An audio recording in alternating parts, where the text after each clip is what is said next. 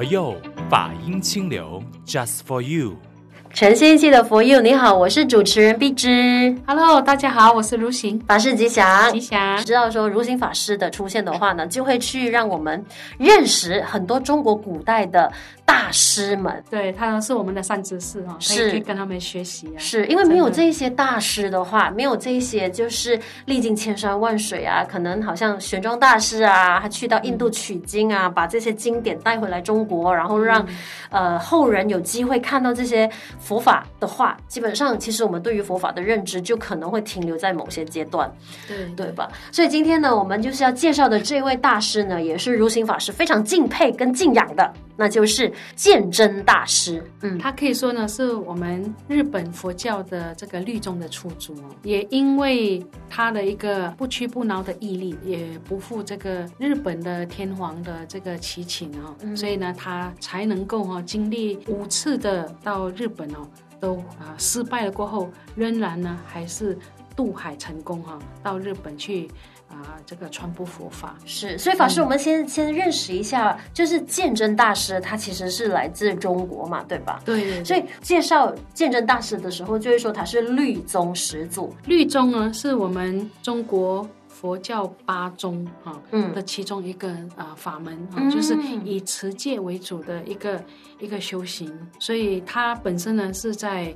这个十四岁的时候呢开始出家，那后来隔年呢就依这个长安的实际寺啊，依这个恒景律师呢受具足戒哦，鉴真大师呢他是三藏啊。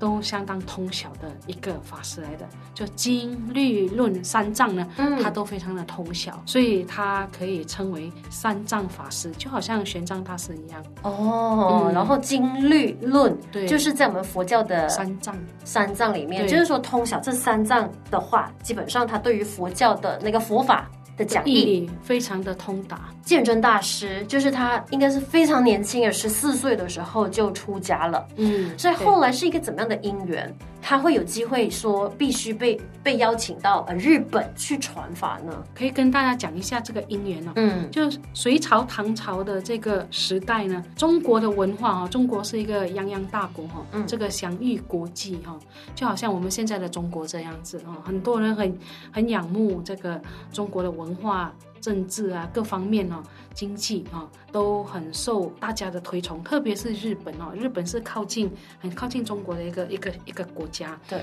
那时候呢，就日本天皇他派遣了大批的遣唐使哈，所谓的僧人呢，来这个中国留学，嗯、所以他们也称为遣唐使或者是遣隋使。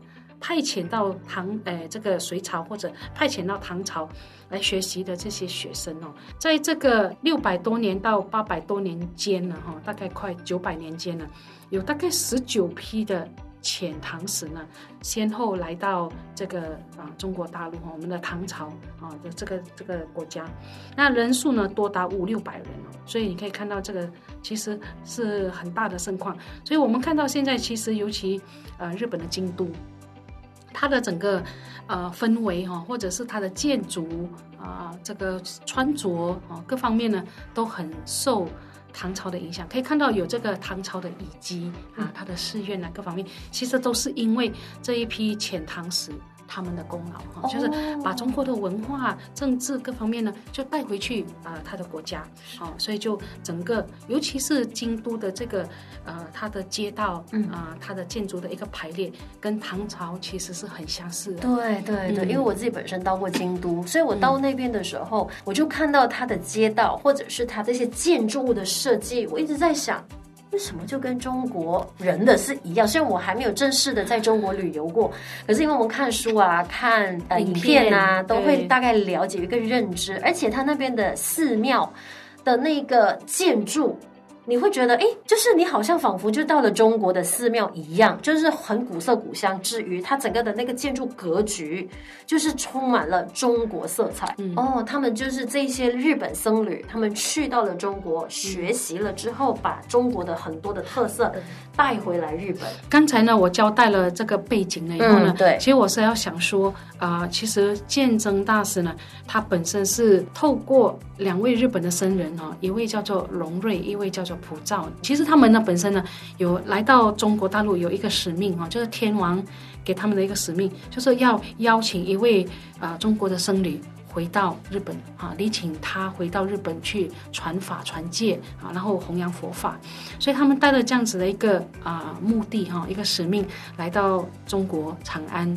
那后来呢，道行法师这个地方呢，知道鉴真大师这个人，所以呢，他们就前往哈，从长安前往扬州大明寺啊，那就要邀请啊鉴真大师到日本呢去传戒来讲学这样子。嗯嗯，所以后来这一个大师，当然他也就是答应了。就是希望说可以带着佛教、带着佛法去到日本，让更多的人认识跟了解嘛。鉴真大师呢，他就呃为了要传法。到日本去，让更多的人认识，所以他就答应了要远渡重洋呢，去到日本嘛。对对，对。那以前我们都知道，那个朝代的时候，我们都是靠水路，就是要远渡重洋的话，其实基本上要经历我们讲七七四十九难嘛，法师，就是非常非常的挑战。险到那一边呢，其实是很辛苦的。嗯。所以，所以呢，当他有意要过去的时候呢，呃，他的他的弟子呢，就告诉鉴真大师，他想要。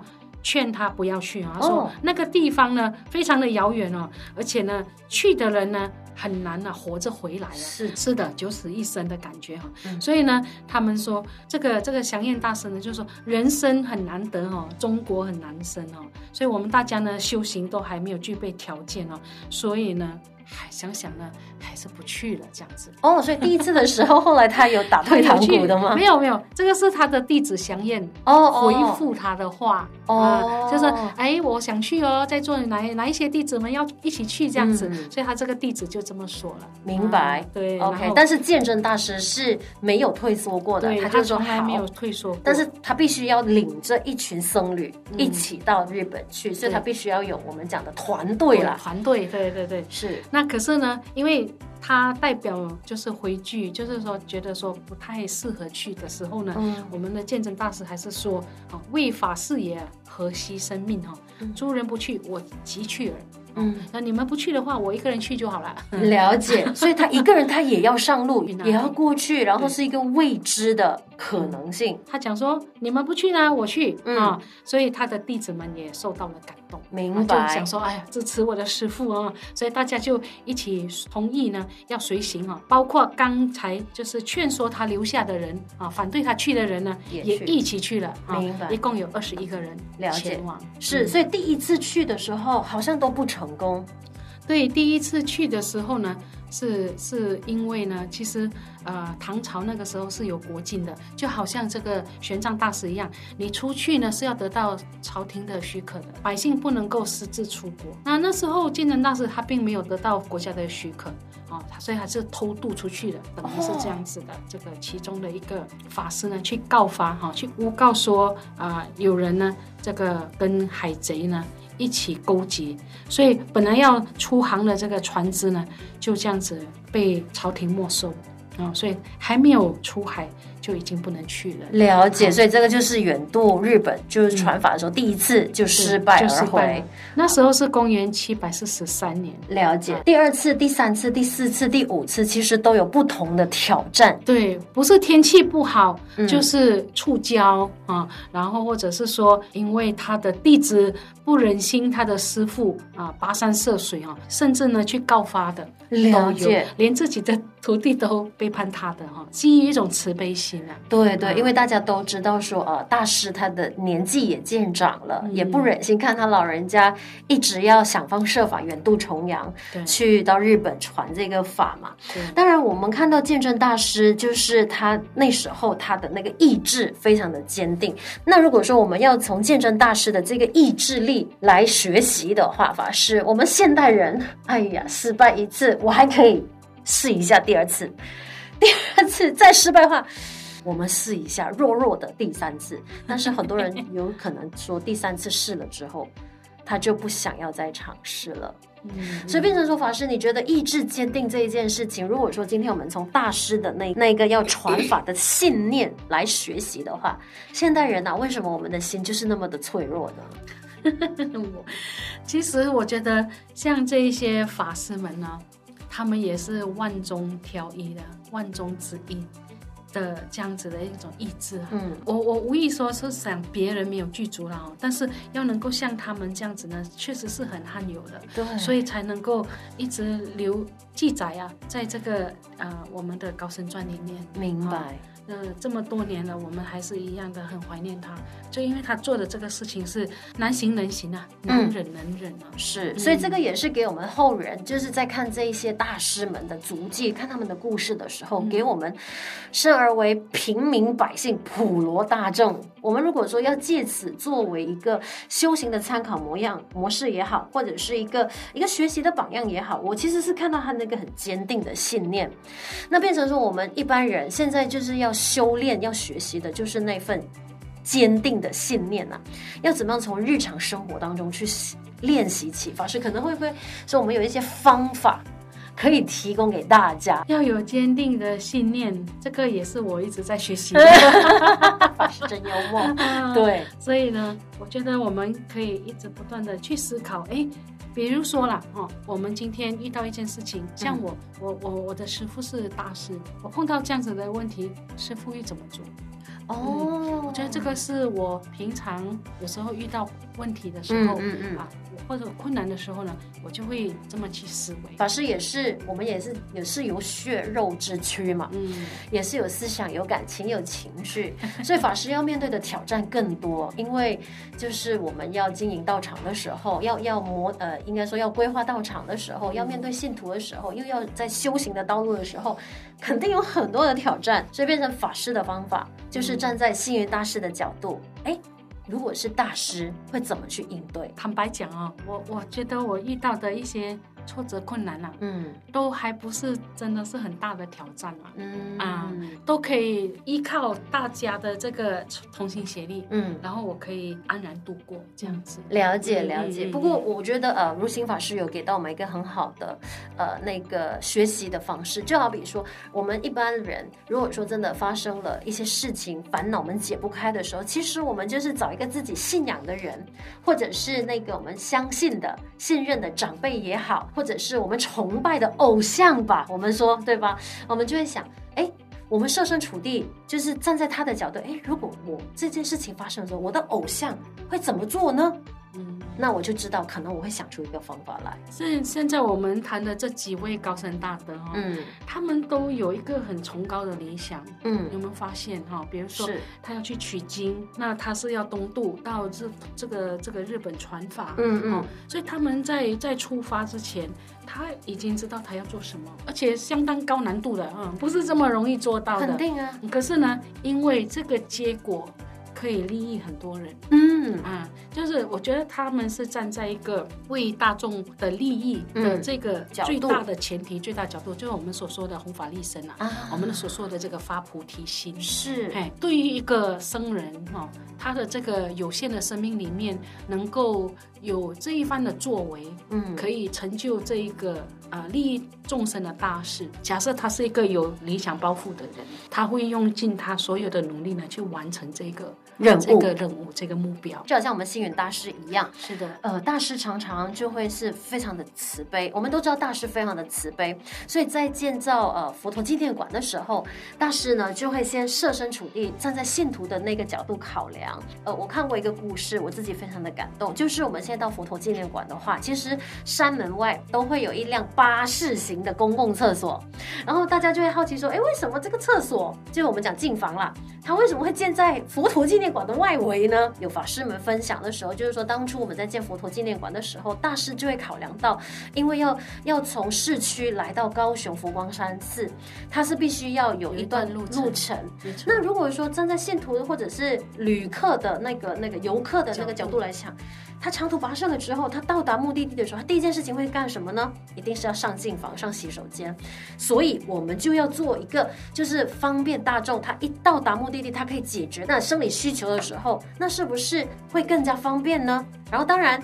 也也因呃那个呃事而来的话，那那个客厕所巴士的外形，所以它就是融合了需求的同时，我们讲那个设计感就很有趣了。嗯、所以我觉得，哎，这个就是大师教会我们的，你要去同理理别人的需求，然后做出相关是直接有对于相关人士有帮助的事情。讲到这个巴士进房啊，你你不会觉得很违和吗？因为就好像巴士停在那里，对，就不会觉得说哦，一栋建筑有有有厕所在那边，它是也很巧妙的，就是融入在这整个大环境里。对，可能你在上巴士的时候，你会不小心，哎，原来这是进房来的，你会以为是普通可以坐的巴士，刚好是四十间。一辆一辆巴士的的游游客的量哦，你看多么的细心的一个设计，对吧？对对，所以这个也是我们从这些高僧大德可以学习到的，就是大德们既然可以去同理普罗大众想要的东西，那为什么生而为普罗大众的我们也不能学习这一个呢？就是我们在跟人合作的时候，也要去同理。对方的需求，我觉得这个呢是需要经过锻炼的。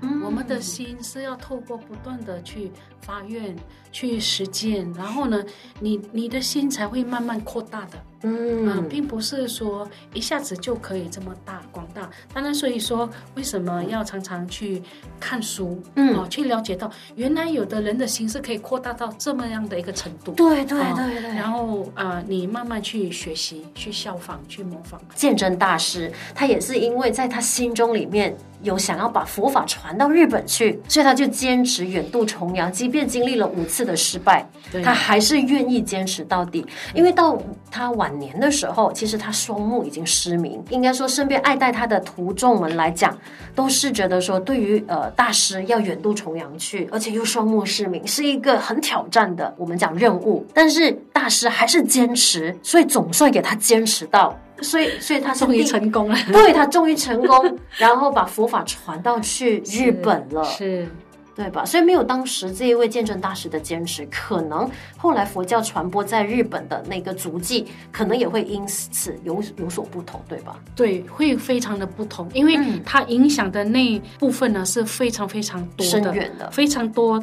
比如说，嗯，他把这个经典哦，《华严经》《涅盘经》《四分律》哦，嗯啊，这一些典籍呢带过去，还有这个近代的大书法家王羲之，嗯，这个王献之的这个行书的真迹，促使呢这个呃日本的这个书法呢能够因也间接的就是流行起来。那再来呢，他很精通病理医学，你看他双目失明哦，可是他可以透过嗅觉去辨识这个药是什么。哦，那个药是什么？然后呢，把这一些他了解的医学呢，去传授给当地的日本人。了解了解。然后呢，他也有指导啊，这个唐招提示，就是现在在日本的这个奈良的这个地方哈，这个寺院到现在还在。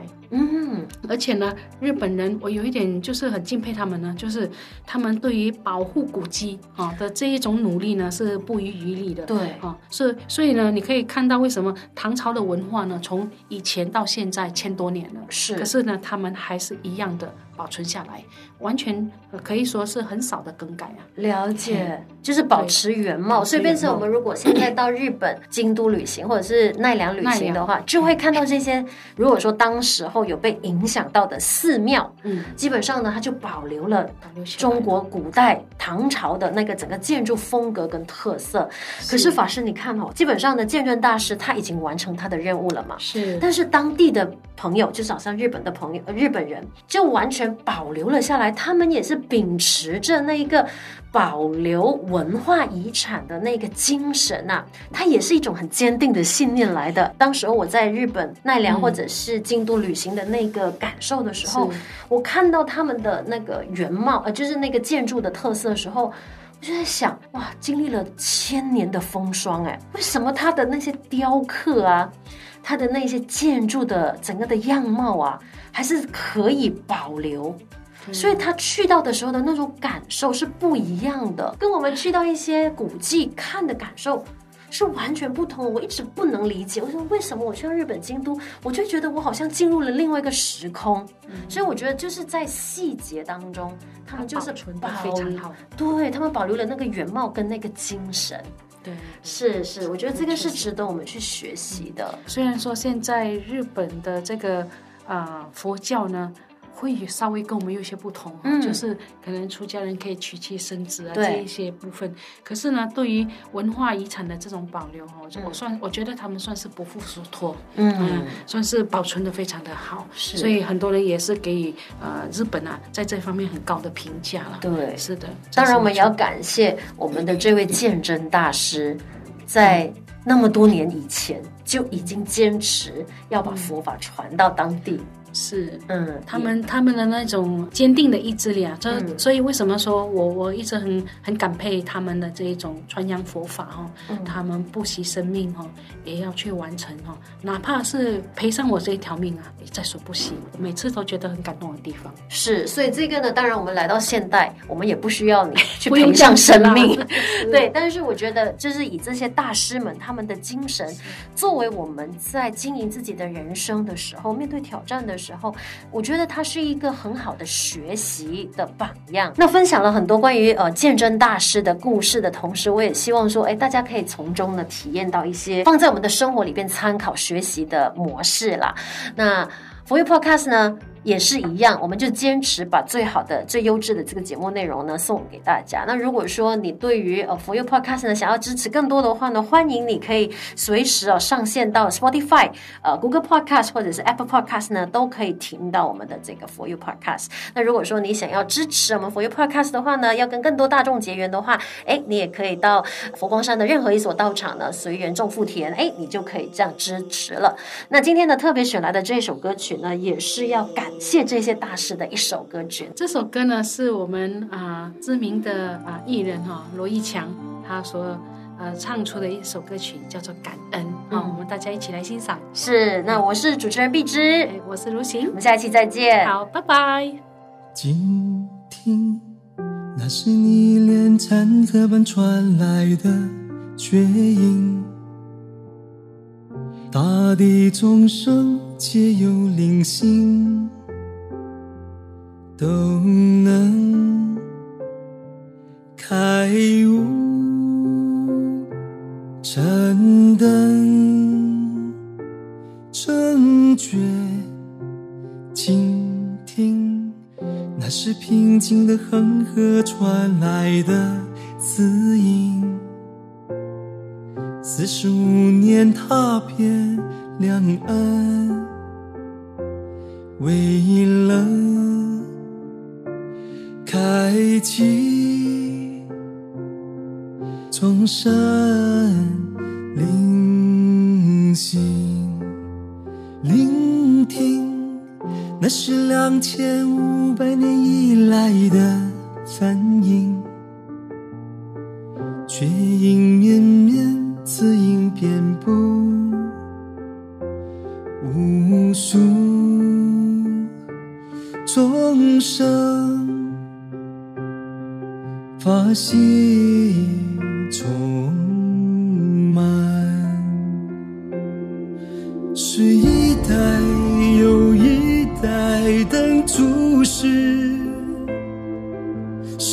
一群又一圈的圣贤，历经艰辛，不畏生死。攀过高山，走过沙漠，是一代又一代的祖师，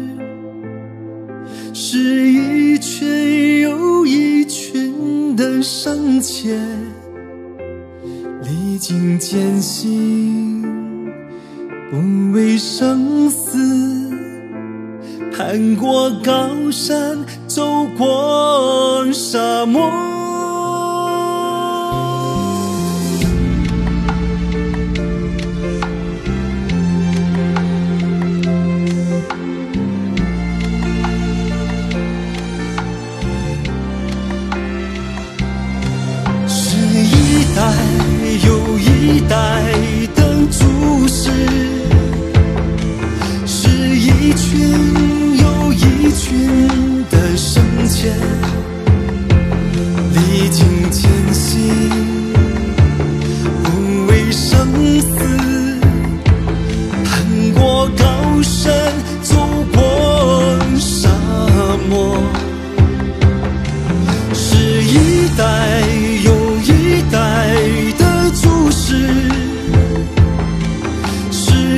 去。